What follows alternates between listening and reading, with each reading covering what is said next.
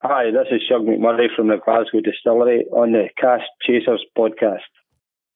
Hey, Cast Chasers! Welcome to our third and final Grain to Glass chapter on wood, where we'll be running a special edition director's commentary style review of an interview I had with Shug McMurray from the 2020 Scottish Distillery of the Year, the Glasgow Distillery. In this episode, we learned a little bit about how someone can become a cooper, surprise, we're not qualified, and a lot about the craftsmanship of being a cooper. And stick around to the end to hear our favorite surprise of the episode a cooper's favorite drink. So pour a dram and settle in. This is the Cast Chasers Podcast.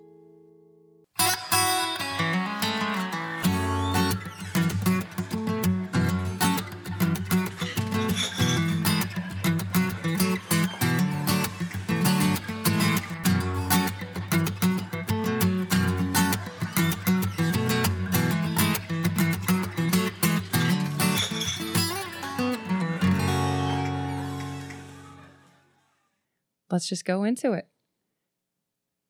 So, so Shug, uh, one of the things that I was curious about is just if you were to introduce yourself and tell us a little bit about how you got into being a Cooper. I'm just so interested to hear how you found yourself into that into that walk of life. Yeah, uh, well, my name, right name is Hugh McMurray, but Shug is a Glasgow terminology for Hugh. So uh, everybody knows me as Shug.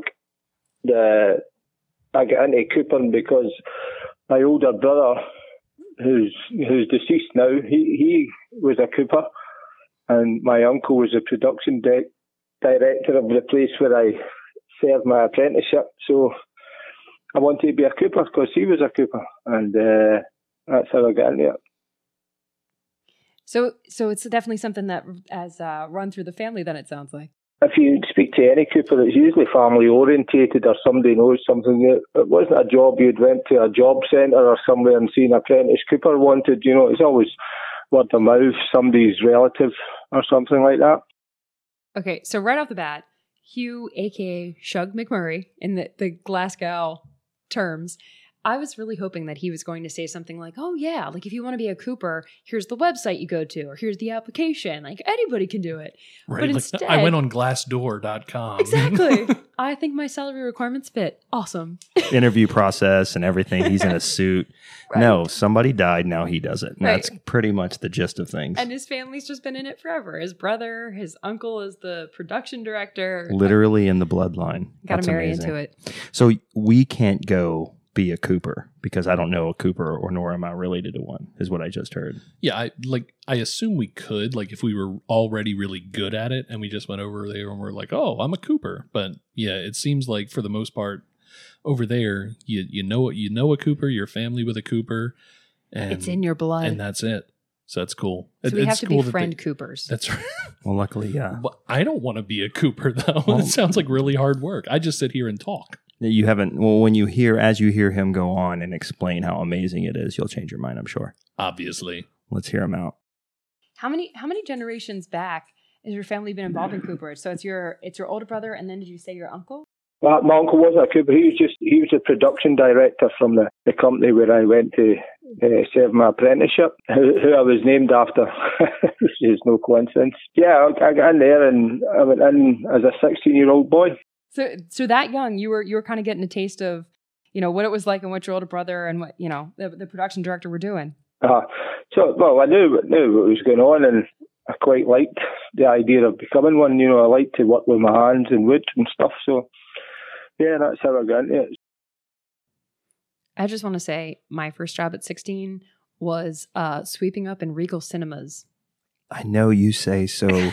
you like do your training and learn what's going on. He's like, no, no, I knew what was happening because I was there at birth. Is right, essentially right. basically. Wow. Yeah. No. So sixteen, he's he's beginning the process. Yeah. His yeah. career's his launching. And I, I think, and we were there for the interview, obviously, but he doesn't get to start off as a Cooper, as a full fledged Cooper. He's holding like a barrel lid for a little mm-hmm, while. That's mm-hmm. kind of, mm-hmm. you know, you, you, can look at him. That's your new, that's your job. You soap him down and then you work your way up. Can we, can we put that in context for people too? Because when he was talking about just handling heads, I know we couldn't pause for it when I was talking to him, but that seems so minimal compared to the rest of the work of assembling the barrel. So well, he, So, so yeah, they're like they're. I, I I think I think he, he he says they basically build the heads. I, I don't even know if they start by building the the, tops heads, of right? the yeah, barrels, that- right? that's the that's the circular part at the top and the bottom of the barrel, and like so, cut a circle of wood for a Well, they're year. staves, so the head is staves itself, and we have one on the wall. The staves are are are basically laid out and then cut and beveled. Um, but to make, I mean, that's got to fit in the barrel, Right, So right. one lane, one has to speak to the other. So whoever is doing the actual barrel, the the head has to fit perfectly because Right. there's no glue or anything, right? It's Right. it's Mhm. it's metal and wood. And that's it. Yeah. And this guy's 16 slap. I can't put IKEA furniture together. I'm Still. 39 years old. Still, well, it's a good thing that Cooperage runs in the family. Let's jump back in. sure. Uh, It was a five year apprenticeship. oh, five years? What did that look like? I mean, how did how did they break you in from year one? Well, you went in as what you call a heading boy, which I don't know if you know the the he- uh, what I call the end of a cask is called the head. You have two heads in a cask. Well, you went in there for most most of the first year. You became a heading boy, which was making the tops of the cask, the heads. So you done that for a year. Then you went on to your bench, which which you'd be assigned to a journeyman cooper who was, could teach you. So it's just one on one teaching. So you done that for four years. So heading boy for the first year, and then four years as apprentice.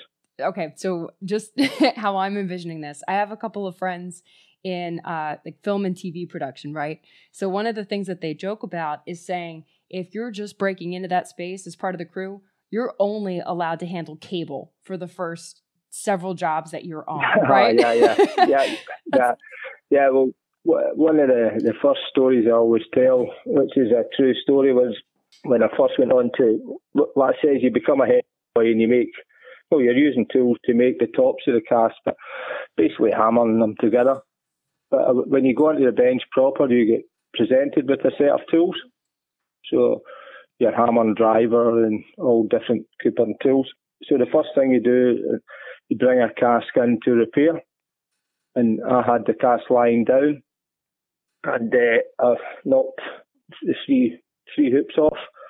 So the end will fall in and any liquid lying in the cask will come on the floor. So I got a slap in the back of the head for that, for the liquid going on the floor oh no because because that was stuff the Coopers could have had a drink out of, you know. So I get told if I ever bring a cask and open it up right and tell the Coopers the bar's opened if there's anything in it. So I went, I learned fast. It's literally beaten into them. in the back of the head You messed up. I'm punching you right in the face. Well, it's so it's so funny because I, I I've I've listened to this a, a time or two before we're sitting down here today, and that's the first time I actually got the full scope of what that story actually Right. was. Five year apprenticeship. You're still a kid. I mean, you're in your 20s, You're right? starting you at start 16. Yeah, Five Year years one. later, early 20s, Yeah. you're getting slapped in the back of the head because this has to be done right. right. Well, no, And, you're getting to know your tools. You're getting, I mean, there's processes, but right, and the, the- just the whole story of him getting literally slapped in the back of the head because he accidentally spilled some whiskey when he was taking apart a uh, a cask there. Like that's that's so funny, and that's the first time I've actually caught that. Um, but wow, what what a lot of fun! And that sounds like I wonder if there's any ceremony to them being presented Right. with their tools, or if it's just like, yeah, you I go, was- fucker. Like- Again, the the number of visuals that I've like concocted from listening to this interview of the Shug versus what probably happened, it's like the Illuminati special on Netflix versus like this is what happened in your history books. Like do you picture his tools wrapped in like a leather Le- sheet? yes. You know what I mean? And then some dude rolls them out on a table and he's by presented with them. Yeah. with a hood. It's a whole thing. the heavens Yes. open and the angels sing as he's prevented presented with his Even uh, down to the tools. ceremonial smack if you don't do it right. Sugar would be like, we went to Home Depot. That's what happened. we, we were sent down. You buy your own. Well, th- he's so real. We're like we're romanticizing this entire thing. He's like, no, and then you got your tools and you moved on after you got slapped in the back of the head. He'll for spilling some appreciate it. He'll appreciate I can't wait till we get to the part. Spoiler alert! When he was like, "Yeah, I was a taxi driver before this." We're like, what? How do you go from to? All right, let's go. yeah, I guess I guess you didn't do that again after you got the blow on the head, right? No, no, no, no, did not. But that was just the way it was, you know. They they would drink. the coopers would drink all day, and it was custom and practice for the coopers stop twice a day to get their official dram. Mm-hmm. You know, how they would at eleven o'clock they would stop and get a dram, and then at three o'clock they would get a dram. So health and safety wasn't a big thing then. but that, that's it. So yeah, like I say, I went on to in first year. You done with your journeyman. I don't know if you know back then Coopering was like PBR, paid by results. So the more mm-hmm. cash you done, the more you get paid. Okay. So the the journeyman would keep everything you made in first year would go to your journeyman, and then at the end of the week, he would give you what's called a bung, which was he would give you money for if you made them casks, he would give you some of it back, you know, in cash. So that's how you you learn to do piecework yourself. The, the faster you got, the more you gave him, the more you get back yourself. So that was the incentive, you know. Mm-hmm. Well, at least at least they paid And, you then uh, instead of you know waiting until the whiskey was ready. No, no. You, you, you also get your wages, but you get your what's called a bung off your cooper, off your journeyman, you know. And when you went into second year, it was uh, what was the split? It was 50-50 split. Fifty percent to the journeyman, fifty percent to the company. okay. And third year, it was seventy percent to the company, thirty percent to the journeyman. Then in fourth year, it was eighty-five percent to yourself er and fifteen percent to the company because you were getting better at it and you're producing more. So then, when you finished your fourth year, your your time was out and you get rolled in the barrel. You get put in the big like a butt. It says a I don't know about a uh, five hundred litre cask you get put in that with mud and rubbish and feathered, basically tarred and feathered and rolled about the shop. That was your initiation that your time was out. Oh my god. Did he say tarred and feathered? He he said so. First off, you're getting a commission, but it sounds a lot like a sales job. It is a Just- sales, yeah. but the but your boss is taking most of it, Right. and then to celebrate, they're rolling you, they're Right. tar and feathering I you. need I I really need to know if like if he was literally somehow tarred and feathered. Like I I, I know that like that can kill you, so probably not exactly what they're doing. Those but- Scotsmen are hardy. Let's I don't know. keep That's right. let's keep to our romanticism here and just believe that he was actually tarred. and That's right. feathered. That that makes him a little more BA in yeah, my mind. yeah. Oh, he's a badass. I he- I don't know that he could get more Badass badass, with a bong. in my mind. That's Badass amazing. with a bong. So so he's paid per barrel, right? Mhm. They're paid a salary. They're paid per barrel. Um, and the percentage goes up with every passing year of the apprenticeship. as they grow and become better and better at it. So they're they're incentivized is what it is. Yeah. Oh yeah. Because you can't be the distiller with a bad barrel Right. or a leaky Mhm. barrel. Right. These ha- these guys are pros. If you're not gathering that, How do you feel? You're the brand, you're the brand new guy. You're only doing the heads, and you it takes you like three days to do one head, and then you're getting like whatever ten percent of of what that is. Oh, honestly, after I saw one guy get punched in the back of the head and another guy get tarred and the other guy get tarred and feathered, that's when I'd be out. That's You're right. like, Yeah. You can Like, keep this family He hung in business. God We're love him. Celebrating this, so God love them. how many how many casks were you turning out between you know your first year with the journeyman versus when you're when you're at the end of that stint and the last of the the four years working with them? Oh, I would probably be maybe doing about when you just started getting into it, maybe six a day, five, six a day. Then it got up to you were pushing on twenty a day. Wow. I guess you're getting used to it. was Yeah. like yeah, it was like a carrot and a donkey, you know. So the more you produced, the more you earned. That's that's the way piecework was, you know. And, they- and what happens when you're at the end of that stint with the journeyman, right? And I mean, do they just kind of set you on your own and, you know, unsupervised role? Yeah, yeah, yeah, yeah, yeah. Become a cooper yourself. Yeah, that's you. When when your time was out, let's say you get the initiation, I rolled about in a cask, and then that was your time served cooper. You got uh, well. I, I tell a lie. You had to go through a, a trade test. When at the end of your fourth year, you had to pass a trade test where a manager from another cooperage and some other cooper from another cooperage would come in and test your work, see if you're accomplished at doing it. And you, when you pass your trade test, you got your indenture papers. That was you. Time's up. What do you think happens to the people that fail the trade test? No, no, no. What do you think happens to the people that fail the rolled in a barrel test? what happens to the people that fail the tar and feathering? That's Shame. what I want to Shame. You're like, damn it, four years and he died. Damn it, Oh, we killed him. We All gotta right, do it next again. one up. I, I, uh, that's a good question. I assume by how it's vigorous, so I, I feel like they're you can't fail it. I mean, you're you're at that. So they're so hard. Well, I think like the I, LSATs. Like you maybe just retake it. I, I th- It's your life. if you I know. if I'm if I'm not mistaken, I think he talks about what happens. I I, I think you you might be right. You can kind of retake it, but I don't know if there's like a, a period of time in between where like nope, you got to go back and do your basics for six months or whatever it is. But like uh, the thing I latched onto here is he said you know at the beginning they're doing what whatever five six barrel heads a day, and by the end of that they're doing like twenty. I don't know how long their workday is out there, but regardless, that's impressive. An eight hour day, you're talking three ish, an hour. It you're- would you're- take you're me- churning out. It would take me f- five days to a do month. half of one. it would take me a month to find the staves. like I would be on the racks going, how many? What's what? Where? I don't know where that. You know what size are we? I, I was lit- I was literally I was expecting him to say, "Oh yeah, when you start off, you're doing like one every other day." He's like, "Oh yeah, when you start off, you're doing six. I'm like six. But think about that. I mean, you- you've been. We've all been to warehouses. There's hundreds and hundreds of barrels in those warehouses. Right. You have. You can't just have a guy pumping one a day out. How many barrels you get out today? One. One a day. There's more than one we're supposed to do. Well, yeah, no, no. You're like, I- and then After your ah. one for breakfast, what did you do? jo- the job ain't for me. Yeah. I'm telling you that. I just I love the fact that this is like an industry that hasn't been replaced by automation. Could Knock it on be? wood yet. I don't think you could. There's- Like right? knock on wood. Duh. No one. All right. I'll I'll own it. I'll, I'll clap for you.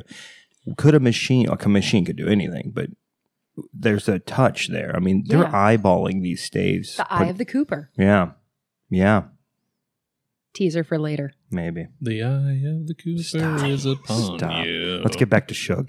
So get your you, you get your papers, you get your certificate, you pass through, and then Yeah, yeah. it- Okay. it's- yeah, it's, yeah, it's cool. I think they're still up in my attic in the house uh, somewhere. Uh, denture papers, yeah. Yes, they're still there. But uh, yeah, you get tested, and once you pass your trade test, you could you, you could fail your trade test and get put back a couple of months. You know, I, I passed mine first time, and that was me good earn as a cooper. So everything went to my, me. You know, this company didn't take anything off you. You just earned what you got.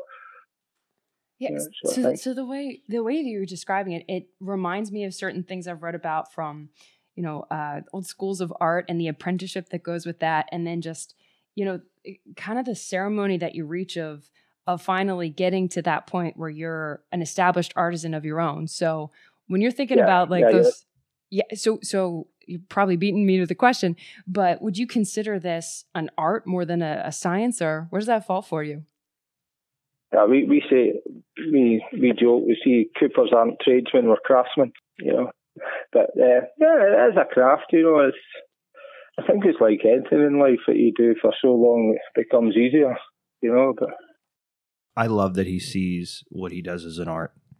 And we talk about all the time how whiskey, I mean, it is an art. It's an art form, you know, a job, it employs it, you know, it's somebody's financial, you know, income, but it's an art form. And hmm. this guy sees it, what he does, and it is, it's an art. Well, and he's he's acting he he's saying it like like it's a joke, but it really it, it is one of those things that it takes a special touch. It it takes a certain level of expertise, and it's like over there that oh we, we all do something with a level of expertise. Like it, it, it's there's nothing that's just really mundane with with and I, I'm I'm I'm sure there's like jobs in an office where you're filing papers and stuff, but like all of the physical labor that they kind of see as just manual labor, mm-hmm. it's all hard stuff. It's all hard.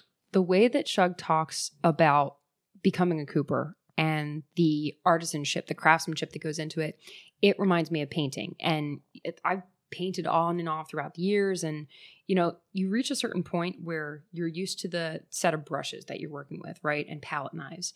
And to figure out what brush you want to use, you don't go in and you like measure the width of it or the you know the angle that it's cut at the bristles are cut at you're just like this is the one right? And and it's because of the familiarity of working with the tool.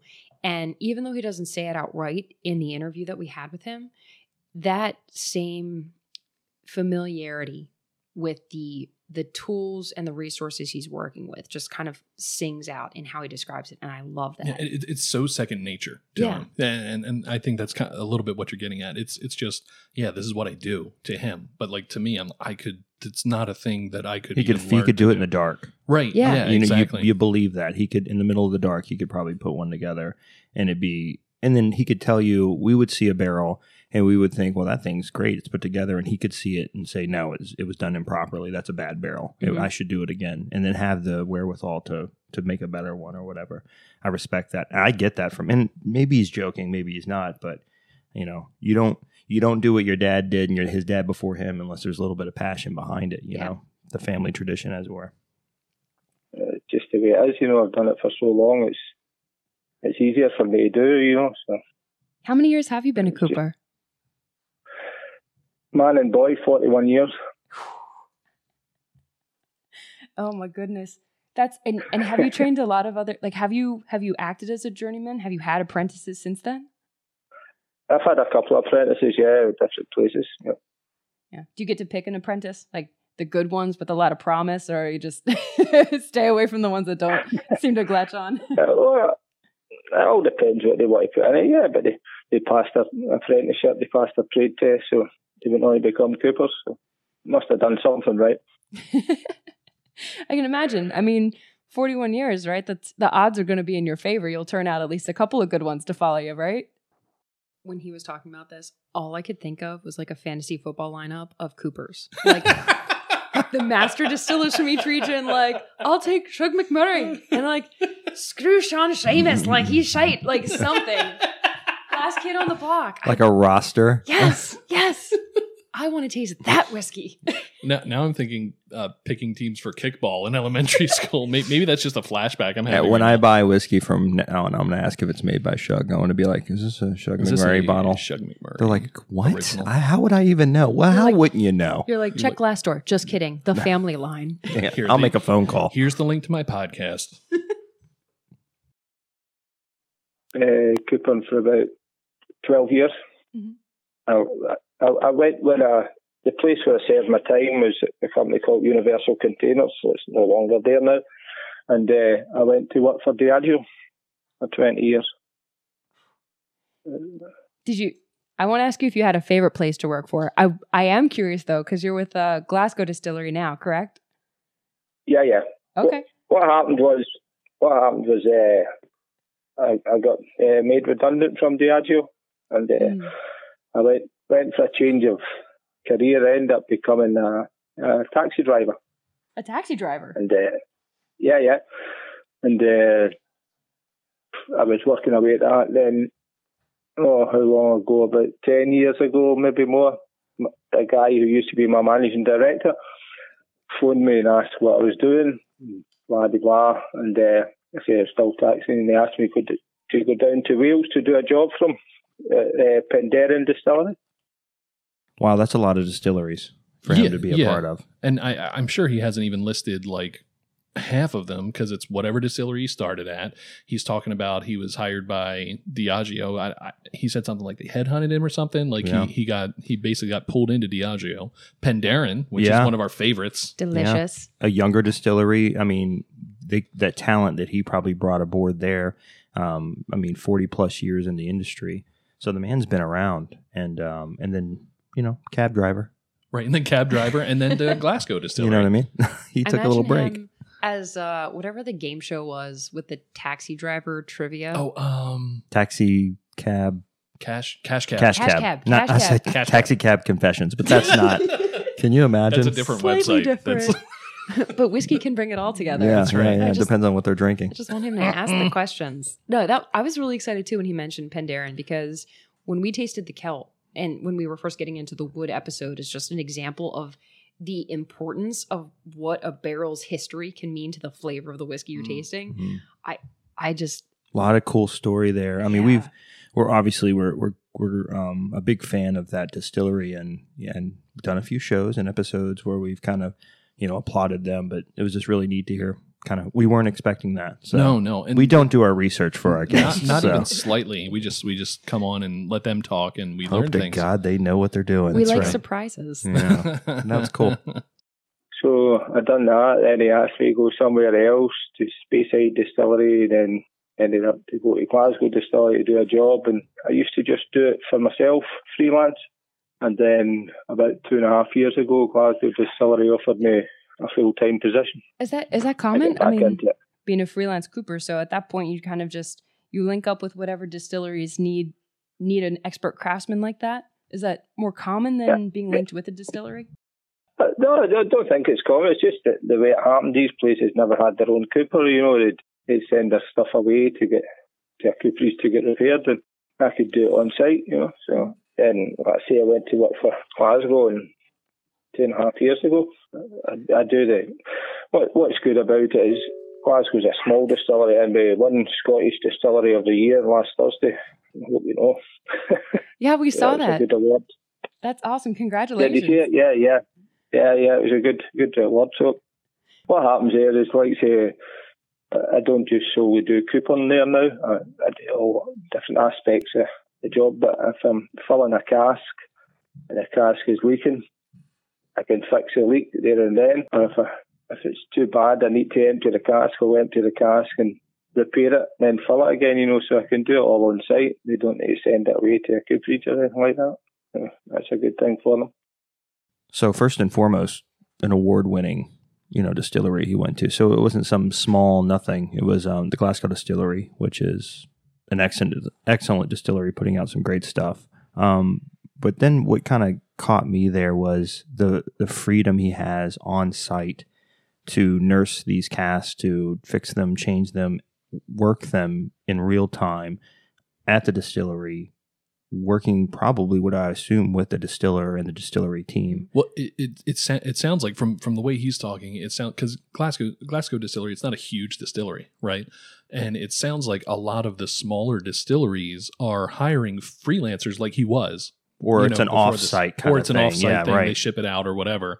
And he's talking about how it's sort of a luxury for a lot of these small distilleries. I, I don't know if he's the only um, Cooper on on site there at Glasgow. That's what it sounds like. He's their sole Cooper there, but he can just grab stuff, turn it around, and make it better right there. They don't have to ship it out. I assume he has some type of labor team. sure, Yeah, sure, but maybe he's definitely running the show. Yeah, Yeah, yeah, but it, it, very cool though. yeah. It, it, it sounds like you know he's he's the guy. He's you know he's call he's calling the shots. He's making the decisions. The thing that that strikes me the most, and it kind of goes in the autonomy of having like a smaller distillery that's hiring these freelancers. I mean, you, you got to imagine that if there are people that are moving all around the industry that are picking up different pro tips and best practices and their own ideas from every place they go along their journey, that's got to be crafted into the whiskey they're making wherever they go. And I think that's fascinating what you see out of Glasgow. Well, and to your point there, it's now now now Glasgow Distillery has their own master cooper. You know, so he's part of the process now. It's not they're not hiring out and getting Mhm. you know Cooper A this time, Cooper B this time, and all- and all that. He's now part of that that body of work that Glasgow Distillery is now going to be putting out, however many years from now. You know, Mhm. Yeah, I mean, the trust that they put into somebody like him anyway that just shows his you know, quality. And if he is running it by himself, to your point, you know, bravo, kudos for him. Let's see what else he has to say because it's a wealth of information. It Um, is. I am really enjoying hearing his accent. I mean, it's Isn't it fun? it's way different than you know you two. Thanks. Yeah. I'm curious when you're working with each of these different distilleries, or you know, in the past when you've worked with the different ones, especially as a freelance, right? How much do they want your expertise and kind of let you run free range with, you know, the stave selection and and the the process of actually picking what makes the barrel, versus how much do they work with you and say, you know, we're kind of looking for this flavor or this type of of of wood? I mean, how much artistic Well- license are you given? well, Well, I would say that with the the Welsh company Penderyn and Spear, was just really repairing casks that they wanted repaired. I, I never had any input on their cask selection or that, you know. But I would say say to them, no, do you really want these casks? Or they're not very good or whatever, you know. But that was it was their choice on their cask selection, what their spirit gets out in. But with Glasgow Distillery, yeah, I have a, a, a, a big part to play in that, you know, in wood selection, and they trust trust my input on saying whether they think this. For example, they had some casks when they just started, they felt and. Uh, I, I was taking samples of them. I said, I don't think this cask very good, and the cask wasn't very good. They were uh, they were old casks, and there was nothing coming off the wood. They were getting nothing out of them, you know. So things like that, you know, mm-hmm. I can tell whether things are good, bad, or indifferent.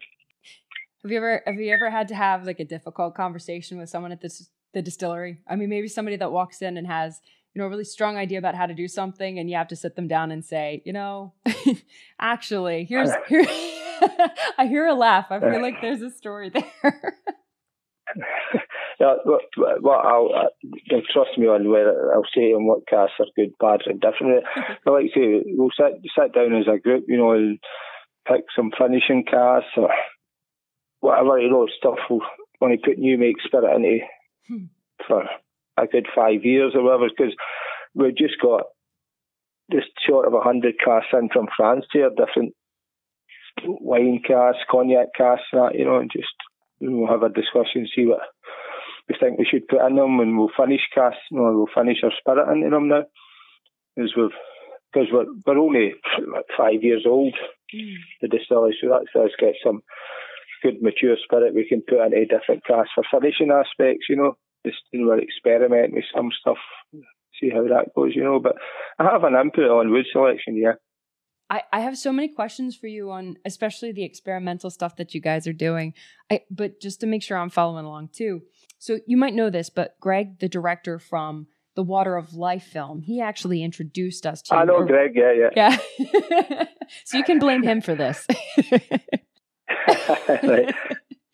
So I had him wanting me for a week. so so I was gonna say, I know that we saw a video of you actually assembling a barrel. And before yeah, yeah. I ask you about, you know, all my questions about what it's like to experiment with things and what you guys are doing there, what is the actual like day-to-day process of actually putting one of these barrels look like? I mean, d- to walk us through what we saw in that video, what is the regular day for you? So for everyone listening, there is a video out there, and maybe Aaron can put it on the. I don't know if you can move it forward. I don't know. I'll look for it. I so believe the, in you. There's okay. a video of Shug putting together a barrel. It's in. It's in. Um, it's, it's sped up. Mm-hmm. what is it? Thirty seconds. Time lapse situation. Yeah. I'll see if I'll see. I'll talk to Greg see if I can get it. Yeah, it's pretty cool. We'll we'll try to get it. If you're not a part of the Cask Chasers group on Facebook, well, you're wrong. So you know, but uh, get on there. Your decisions. Yeah, but anyway, so check that out, and and we'll see if Aaron can get it up, and we'll we'll make that make sense to this date and time. Sure. But cool. No pressure, Aaron. Yeah. Aaron's got to go dig through archives. Now. I've already forgotten what we were talking about just now. I'll so. remind you. Perfect. Well, for for like building a cask, like I done that video. Yeah. Yeah. Absolutely. Yeah. But, well, obviously that's not from uh, new staves. That's just a cask that's been knocked down. For for example, we used to get them into when I worked from Diageo, they would knock knock the cask down in America, American bourbon cask, and they would put them onto pallets, maybe forty casks on one pallet, but but just the staves lying down. So then they would ship the pallets over, and we would build them back up over here, and uh, they would knock down forty gallon barrels that we'd turn them into fifty four gallon hogsheads which is a name of a cask, you know. We'd do that on a daily basis. So you'd start your day, you'd be looking to do 20 or so of them a day. It's hard work, but good brain work, you know. But yeah, that's what we do. What you see in the film, we'd build them up and they would become like shell, what we call a shell. So there'd be no no uh, ends in them. And then you'd put them into steam for maybe 20 minutes. And uh, once you steam them, you bring it out, the steam softened the wood for you work the wood. And it also, it sealed the joints as well. It made them swell, swell up. Then you'd bring them out and finish them off, put ends in them, drive them up, and you send them down to what's called the testing area. and they would test them for weeks. And that was a day's work doing them, you know. So, and I, eh, do you guys use any, um, I mean, I guess the treatment of the stave. So when you're going through that process you just walked us through, do you have to do any kind of heating or rebending of the staves, or you just kind of take the ones that look like they're, you know, in good shape and could be bound? Do, yeah, yeah, you have to look at the, the shapes of some of the staves. Some of them could be maybe too twisted, so you wouldn't use them. You know, just just for your eye, you know, you get a Cooper's eye, but you, you know, you're always checking the wood and make sure it's fine. Then, like I say, the steam helps as well. You know, you can put them in steam with what you call metal metal truss hoops. You know, you can bring them back into shape. Yeah, do that. But you're always looking at the wood and making sure it's okay because when you go to finish it, if the wood's all twisted, it's just the cask when it goes to the test is just going to be rejected and sent back to you.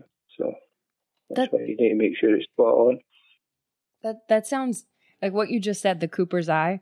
That sounds like something that you only develop after years and years of working with the wood and kind of you know feeling it with your hands and and just understanding oh, yeah, how yeah, it works. Yeah. Is, we, we, we do our Cooper, our Cooper will not use measuring tapes or anything like that. It's sort of use your eye, you know, to see, look at the joints to see the joints look okay, stuff like that. You know, you can tell if a joint's twisted or whatever. Just be, be looking at it. It's just through years of experience, really.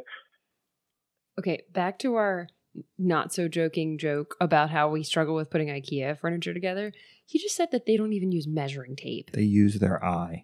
That's, and he's is, he's so humble about the whole thing. Like, oh yeah, mm-hmm. you, you just use your no, we don't eye. no measuring tape. That's no, no, that wasn't in the toolkit they gave me when I was sixteen. right, right, exactly. if it's not in the toolkit, you better learn how to make it up. That's no. nuts. That's a skill. There and back to the idea of the artistry of it. I mean, holy crap! If you can do something like, I mean, look at a barrel next time. Again, these things for for the listeners that aren't you know don't understand how a barrel works. There's no glue you know, there's right. no wood. You know, there's no nails. It is put together by the by the perfect, you know, the precision of the of the staves pressing against one another with the rings, and then the head or the tip, the bottom and the top of the barrels, put creating more pressure, sealing that whole thing together. Mm-hmm. He's eyeballing that whole thing. Mm-hmm. Well, and and uh, just listening to the uh, last couple minutes of him there talking, he's sort of saying it's everything. You know, at the beginning he's telling us, you know, at the beginning, you know, you're only you're only doing the heads. You know, you're you're doing the heads, and you get whatever two to fifteen of them a day, whatever he was saying, and then by the end, you know how to do everything. Mm-hmm. He's talking about you know from because uh, you know scotch is in used barrels. You know mm-hmm. we've talked about that.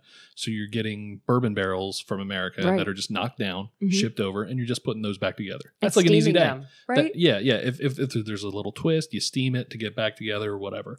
But then he also knows everything else. He knows how to build the whole thing from scratch. He knows how to make the head. He knows how to form these staves in such a way that they're all going to fit together. And it's, it's just mind-boggling to me like putting putting together a knocked down barrel, as he puts it, that'd be a two and a half day job to me, I'm sure. You Amazing. know, and, and he's like, oh yeah, we get those over. We do forty of those a day. You're like, it's insane. You're sub apprentice level, but that's okay. I think we all are. We're all sending our resume. I'm, I'm getting I'm I'm getting exhausted l- listening to him talk about this. I'm I'm like, oh, that sounds so hard. He does it in seconds, though literally a video that Aaron will be putting up once he finds it. no he pressure. Will, he will be putting. Up no pressure. so, how long do you think it took for you to get your your eye down? Like after, the, throughout your apprenticeship and then into forty one years. well, I think, I think, I think it's like an eye for fine art, right? yeah, well, you, de- you develop it once you finish your apprenticeship. You know, it's just well, if you're, you're not too stupid and pouring whiskey on the floor, you end up with black eyes for your journeyman, but that's a different matter. The, yeah, it's, once your apprenticeship's finished, uh, you develop an eye. You know, you can develop it just even looking at if you're replacing a stave, you can look and see how broad the stave looks. And you go and get a replacement one for it. You know, just by looking, you get a sort of rough idea. You need to measure it what you're sort of things. Yeah, I was going to say what you're describing. It reminds me of. um so I've been to a couple of art festivals where there are, you know, painters and sculptors and musical artists. And one of my favorite, you know, craft artisans to see are are the people that can take driftwood that's just you know come ashore Uh, And- yeah. and and make like crazy tabletops and sculptures of it just using the shape of the wood. I mean that's that's kind of what I'm imagining is going through your mind as you look at the staves. I don't think we're as good as that. yeah. yeah, it's just it's, uh, it's just I think with years of experience, you look at casks, you know what casks are good casks and bad casks. You can spot. But the likes of work with some of the, the distillers where I work just now, you know, they, they'll say we'll fill this cask. I say, no, you can't fill that one. It's bad, and they'll say, well, why? Why is it bad? And say, well, look that bit there, but to the untrained eye, they can't see it. You know, it's like anything. It's if you're trained to see it, you you notice it right away. You know. Yeah. yeah well, So- it's there. That bit's bad. Is there so so what was so what are the things to look out for if it's a bad cask? I mean, well, I'm never going to be looking at one, but I'm just well, you, you, can see you, you've got uh, like cracks in the staves. The staves Mm. are maybe bust, they've cracked, the wood split. You, can notice it, but people don't realise that that's a bad. Just think it's part of a cask, you know, that, that can leak. And then you get what's called like we call them seed holes. It's pinholes, like maybe woodworm holes or stuff like that. So Ugh. they can leak, but you can just plug them up. So I was totally expecting like, oh, you know, the staves are cracked, or maybe the wood's just dented in. When he said was it wormwood holes, I just all I could think of was like like maggots in it, or I just They're not cleaning them out either. That gives flavor. That's terroir. protein. So it's co- it. The neat thing about when you watch them take an oak tree and they trim it down before they make the clean boards that you see at like Lowe's or Home Depot, they're rough boards, Mhm. and I think that's kind of what he's saying. that These things are sitting in a warehouse for a long time. They're they're seeing first off, they're just rough boards to begin with, but then they're seeing elements, and they're getting the shit's getting kicked out of them. Really, Oh, yeah. so his job is to take these things and to make them not as some of these some of these honestly, if you've ever if you ever get the chance to do a distillery tour, some of these casks look like hell. I mean, they're they've been drilled in, they've been they're just leaking, they're black sludges coming down the side of them. They're not always the prettiest things in the world, but Mm. you know, that's where the flavor comes from. And it's his job to make it not as ugly, I guess. And in in a way that we can still get the flavor without thinking about what went into it. God Worms. bless. Worms went into it, people. Mm. with pins, you know. he just cut pins, put them in. It's just, it's like, see, it's funny when some of the, and when you roll a cask, I don't know if you've seen a Cooper rolling a cask, you roll it on the mm-hmm. end, end up with one hand. You know, you just, and it's, it's not showing off or anything like because you're always rolling a cask, you maybe carry your hammer and driver On the other hand, and it's just a natural thing for me to do, you know. And and the boys in the work will say, "How do you do that?" I say, "Well, forty-one years of experience. and I learned how to do it." You know, it's just you, you can ask. I don't know if you know Greg's friend Fons. Oh yeah, we know him. Yeah, well, he had a what do you call those things that you say a word escapes me. Things that go up in the air and follow me. A drone. He had a drone, and he asked me to roll. roll he asked me to roll a cask, and I must have rolled it up and down about twenty times. And he said, "Keep going." I said, "I'm getting bored, Fons." You know, Jesus. I don't know what he done with the footage. I think it was a bit in that film, The Water of Life he was saying uh, he was some man. Um, uh, yeah, they they they found me and rolling the cask. You know, I see it's just a natural thing to do. I wouldn't put it down on the, the, see a cask lying down, that's it lying on its pitch. So I won't roll it on that. I'll roll it on its end. It's just a natural thing to do, you know, and and that's what I say. I won't say a a stave's heavy, uh, or I won't say sorry, it's thick or thin. I'll say it's heavy or light you know, I won't say that stave's thick or that stave's thin. I'll say that stave's heavy or that stave's light, which is thick or thin. It's just Cooper terminology. All right, so I got to ask you: Have you ever had a whiskey or a scotch or anything, and you tasted it, and you immediately were just like, "This was a terrible cask." Uh, oh yeah, you can you can taste that. Yeah, you, you know you know there's nothing happened to it. You can see sometimes with the colour it as well. You know, mm. it looks like new make spirit after being in three years. it comes back out clear. You know, you know there's nothing really happened there. But you can rejuvenate casks. You know that, yeah. You rejuvenate them, which uh, is uh, you, you scrape. There's a machine takes the charcoal out of the cask. I would never ask him to do this but I wish he had named names.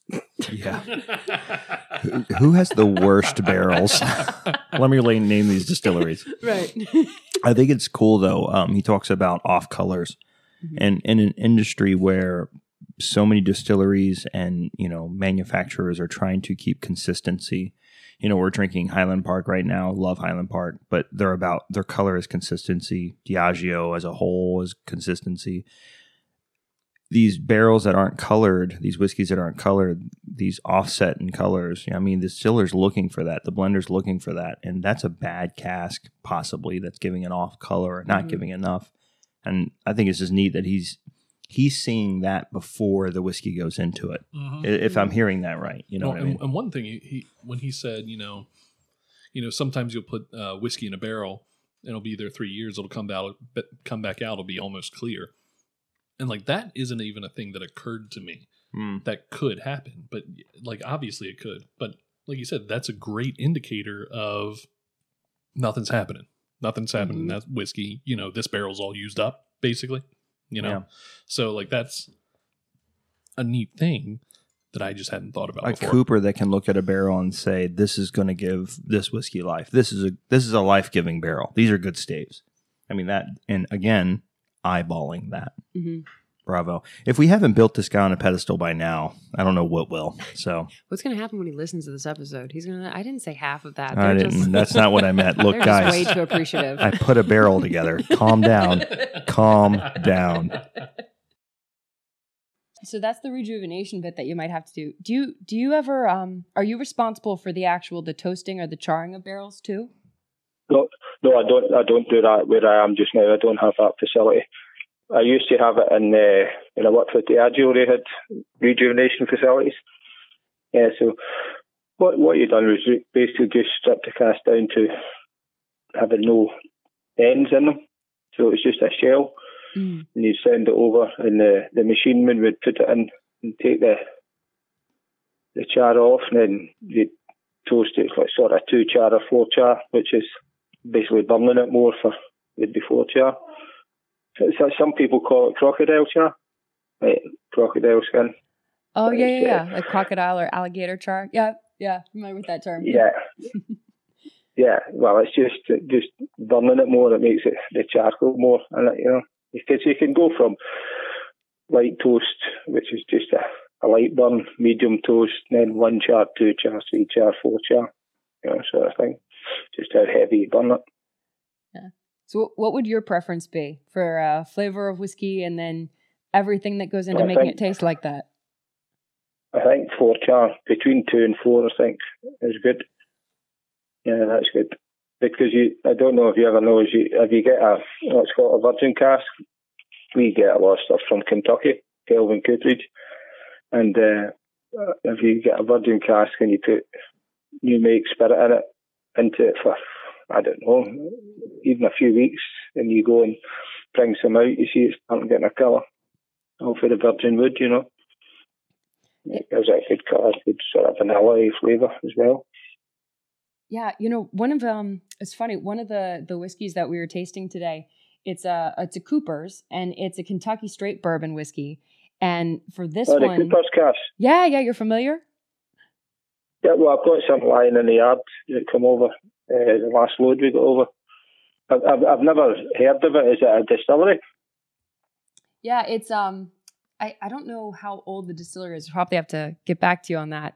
But one of the things that we learned, so again, it's it's a Cooper's Craft, it's a Kentucky straight bourbon whiskey, and apparently they do this thing with their with their casks where they add in extra notches to the wood. So it it's Oh yeah, yeah, I've seen that. Yeah, yeah. Yeah. Yeah. Have you tasted anything like that before? I've not tasted it. No, no. To tell you the truth, I don't like whiskey. you don't like whiskey. Did he just say I don't like whiskey? I I think I heard that correctly. That's fantastic. Again, going back to my days as a 16 year old Regal Cinemas employee, I couldn't eat buttered popcorn for the next three years of my life. So you know, maybe Don't he's like, don't touch this. I don't touch the stuff. so, so what's your drink of choice then? Uh, uh, I like uh, the smell of whiskey, but uh, I think a choice would probably be a Budweiser beer, but I'm not a big drinker.